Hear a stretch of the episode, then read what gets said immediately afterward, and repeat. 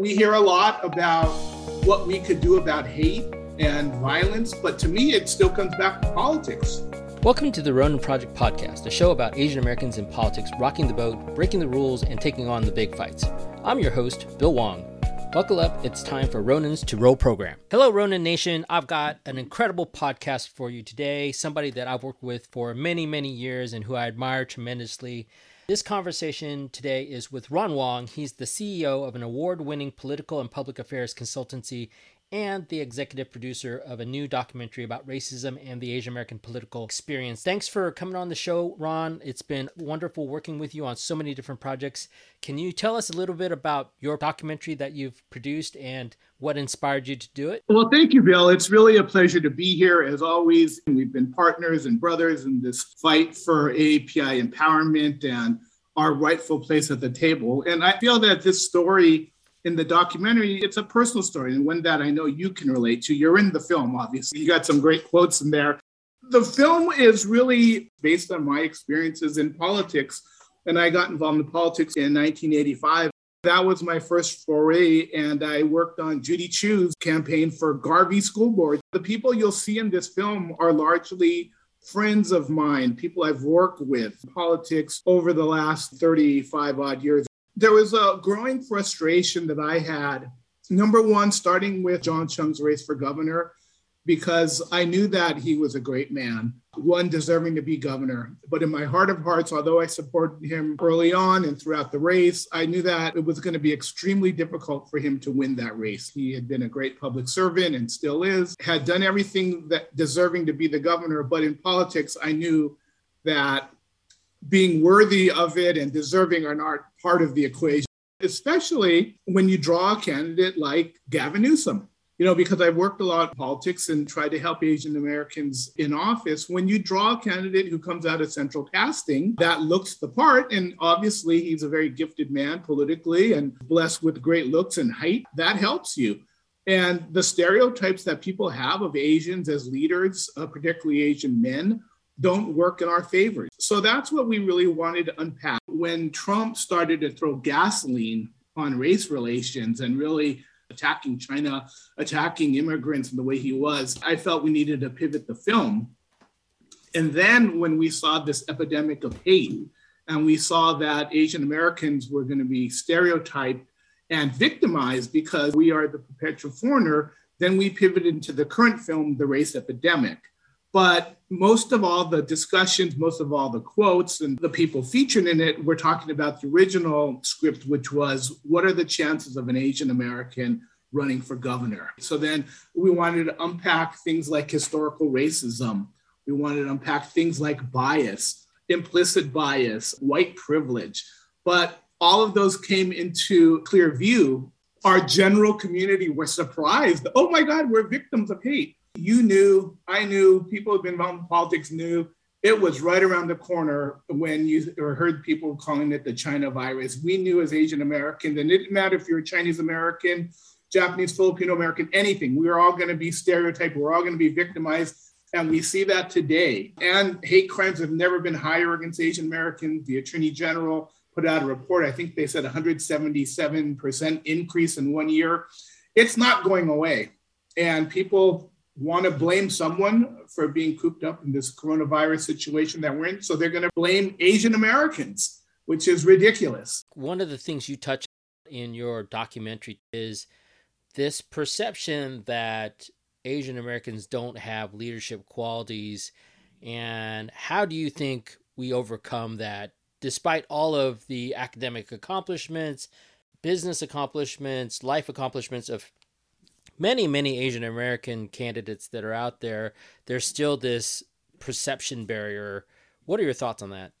Yeah, I think we have to force it. I think you, you articulated it well in the film, and others have as well, is that there's a warrior mindset that's part of our culture as it is with most cultures, right? It's not that we're not leaders. Obviously, some of the greatest leaders in world history and one of the longest standing civilizations are in the Asian region of this world. But it's the perception. And we have to first acknowledge what those perceptions are and why those perceptions are put on us. The majority population will demonize those that try to take power from them. So that's the first thing. You have to take power. Nobody gives it to you. Those that have it are going to, you know, it's like a schoolyard fight. They're going to talk shit. They're going to bully. They're going to make you feel less than to weaken you, to weaken your spirit. And we have to fight against that by showing that we can and not backing down, not just with elected officials, but people who've played your role in staff. You have to stand up and you have to be willing to be the person who takes the shot and challenges those perceptions. It's not easy because it's like the quiet voice among the room full of bullies. I mean, we have to understand that that's what folks will do to us not folks, but people that want to maintain power. They're going to dehumanize you. So what are the things that stick to Asian Americans? Oh, they're foreigners. They're not loyal. They can't lead. How do we turn those things in our favor and withstand the kind of hits we're going to take? Because one, acknowledge and be ready for it, and don't go into this Pollyanna ish. I think one of the most interesting aspects and one of the things I admire most about you is that you set up this Asian Pacific American Leadership Foundation to provide specific programming for Asian Americans who want to run for office. Now, I've been to a lot of these workshops and conferences put on by other organizations, but what makes your work unique is that your programming is very blunt, it's very practical, it's very operational and built to suit the world of politics. I think that there's a lot of programs out there that are built upon the fantasy of politics, but your program is built on the reality of politics and you've produced a tremendous amount of Asian American candidates and helped build that bench. Now, what was your thinking behind the establishment of it, and what is your long term goal for that effort? We've talked about this over our long course in politics is that when you sit where we sit, where people want to run for office, and they have no clue or no idea what it would take. But I'm sure you've had hundreds of those conversations where you walk out of there shaking your head. And as someone who's committed to getting more Asian elected, we could continue to shake our head, walk out of that room, be frustrated, and these candidates are going to go forward, whether we talk them out of it or not. And that's not a good thing. So, a lot of programs, especially dedicated to underrepresented groups, want to encourage people to run, which I think is great but we want to discourage people to run because you have to have eyes wide open. You got to know you're not going to make a lot of money. If you're in this to make money or stature, you will end up in jail. And that's one of the trainings. And if you look at the people with orange jumpsuits and the most egregious cases, they're Asian, whether it's Senator Leland Yee or his cohorts or the supervisor Ed Jew that was his protege caught with cash in his house. I mean, they were trying to make money. It makes me sicken when I hear about Manafort and Trump and all these people that were lining their pockets through politics. So there'll be some that say, well, we're just playing the game. Well, there are laws that govern this game, and there are US attorneys that prosecute these laws. You have to be ready to play by the rules. And knowing that we're minorities, I'm not saying there's selective prosecution involved here, but you just better be really careful because you don't have the ability to get pardoned like Bannon. But the, the point is, is that we're not trying to encourage people necessarily you have to know this is a sacrifice. It's public service at the end of the day. If you want people to rally behind you and not be just because of your ego, you have to be a stand up person that's ready and willing to be an instrument of your principles and those that are behind you. So let's tick off the list of why you shouldn't run. One, you won't make a lot of money. Two, if you try to make money and break the rules, you'll end up in jail. Three, you will damage your personal life and your married life. Four, whatever ills or vices you have will get magnified. So if you drink a lot, you will drink more. If you womanize, you will be in trouble. All of the vices you have will get magnified, and you're going to operate in a glass environment, both that you'll be seen and people will throw rocks at you and try to break that glass. So, what's the upside? Well, the upsides are if your ego demands it and you want to do good and you do it in the right way, those are the rules that are given to us, right? So we want people to go in eyes wide open. And when you go in eyes wide open, then you're willing to fight and you're willing to do the right thing and you make your job and my job easier because you don't have all these horrible candidates. I mean, ultimately, at the end of the day, that's what this was about to weed out horrible candidates and put the best in our community forward and get them ready. It's almost like training someone to box or training someone to fight. you're not going to just say gun into the ring. So I thought, you know, with other people, you included, that we would come together and give people a realistic view. And we call it a boot camp training because we want to make it what it is. You have to take power.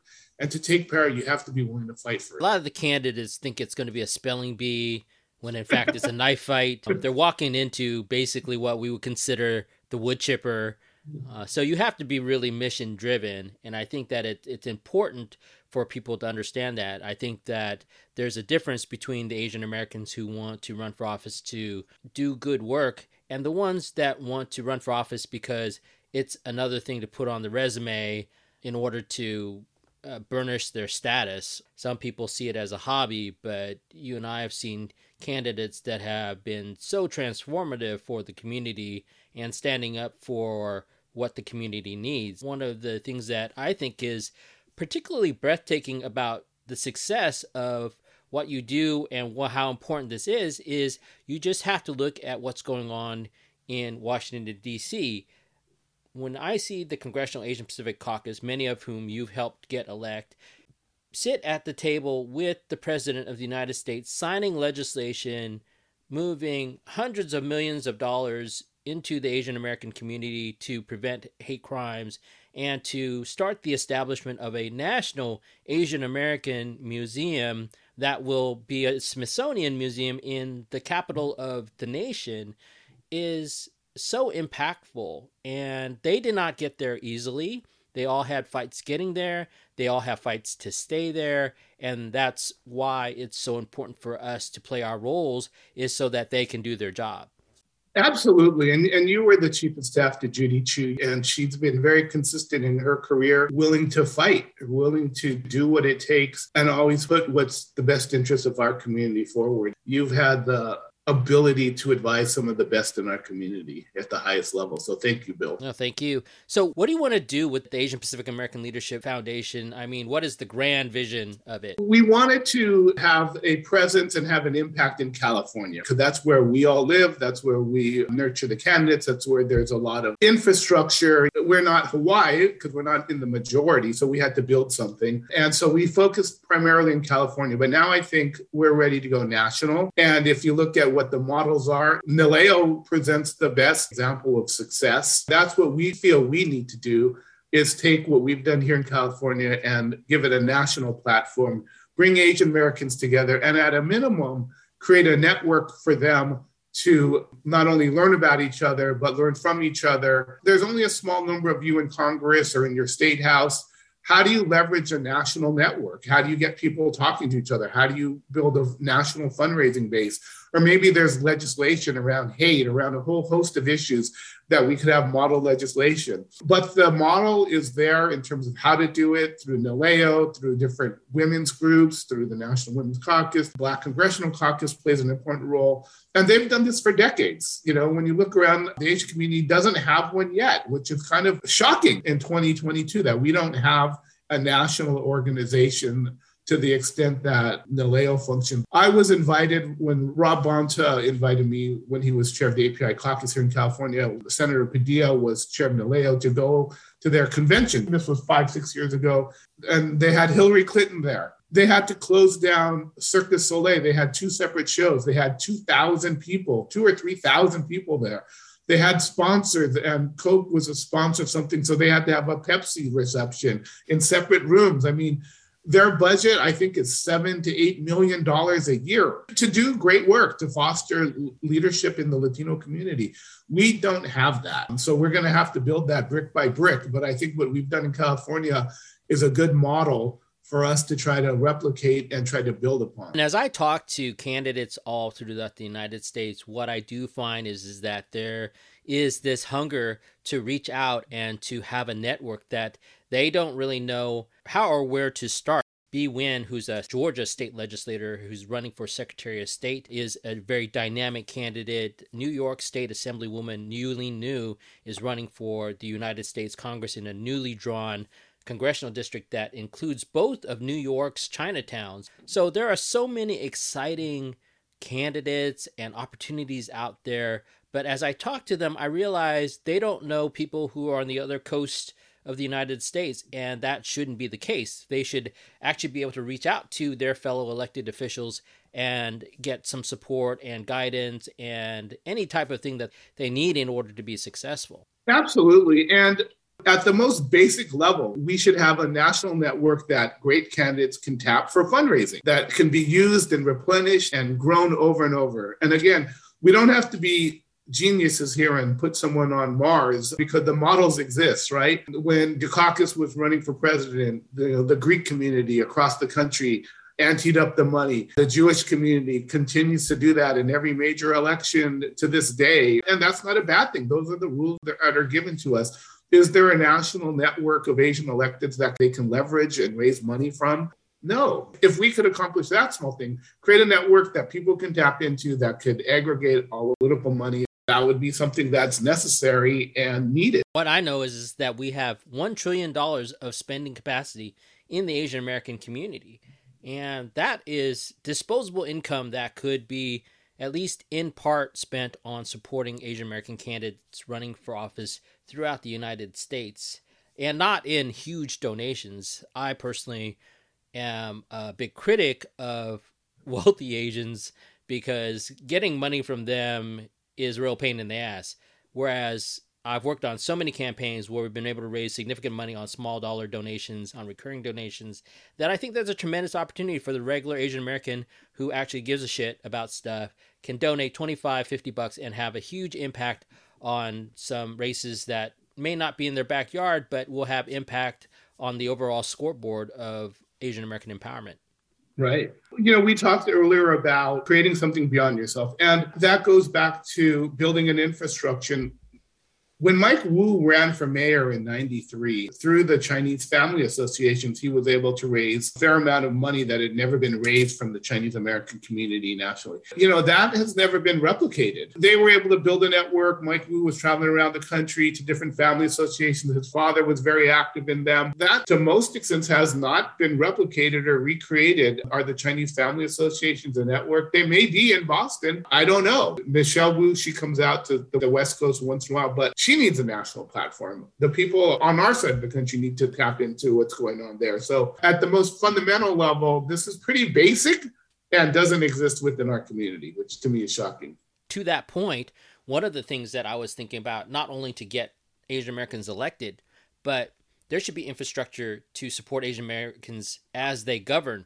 After Michelle Wu got elected to mayor, she was under intense attacks in opposition to her policies and I was thinking, how great would it be if there was a 501c4 advocacy organization or a 527 committee out there that had significant resources to go in and give her some cover fire so that she can execute her plan and be successful as a mayor and then grow her political career as being somebody who can get stuff done with the help of people trying to deflect the attacks from opponents, by competitors, by special interests that want to tear her down other communities have that infrastructure. We don't have that same infrastructure in the Asian American community. And I think that's definitely something that we should build. Absolutely. Time is of the essence, right? Because as we aspire and win these offices, like in Michelle's case, just the thought of that is phenomenal, especially Boston that has its history of racism and, and her personal story, and that she would get under attack is predictable. What is also predictable is the necessity for a group as you've articulated, that could come to her aid. The Jewish community certainly has it. The African American community has it in droves. If there is some a candidate or a person, you would see Reverend Jackson or Al Sharpton there the next day getting national attention on the issue. We don't have that. We're certainly capable of building it. It's just the will and the support from our own folks because outsiders ain't going to build it. exactly. I guess the good news is that we're not dead yet, so maybe yeah. we've got a few years to like get this off the ground. This would be this would be one of those heists like the Escape from Alcatraz or, or, or whatever. I, am getting I'm getting uh, um, I don't want to say sticker shock, but just like oh my god, there's so much to do, right? And uh, we we're gonna we have we have to mentor younger people to do this, right? To pick up this fight, and I think that's another opportunity in the film. There there's a lot of people that are, you know, you and I got, we were, we got involved in politics. I know we were concerned about it in our teenage years, right? I mean, the first campaign we did where we were teenagers, we're knocking on 60. there are younger people that are waking up now. And, and some of those quote unquote younger people are in their 30s, in their 20s that have resources now because they were entrepreneurs, because they were other folks that made money, professionals that are looking at the hate that are getting activated. We have to capture that energy, that money, that those resources, what those folks want to do. It's not just about getting a meme out or liking some celebrity because they decried hate or brought some attention to something. It's about hand-to-hand combat and putting our resources where our mouth is and working collectively. Also, it's about long game. It's about establishing a permanent infrastructure so that when bad things happen to the community, we're not scrambling to try to respond to it. We have things that are immediately ready. It's very much like how the Jewish community has the Anti Defamation League. They've got this strong network of people all over the United States that are prepared to respond to any crisis that affects their community.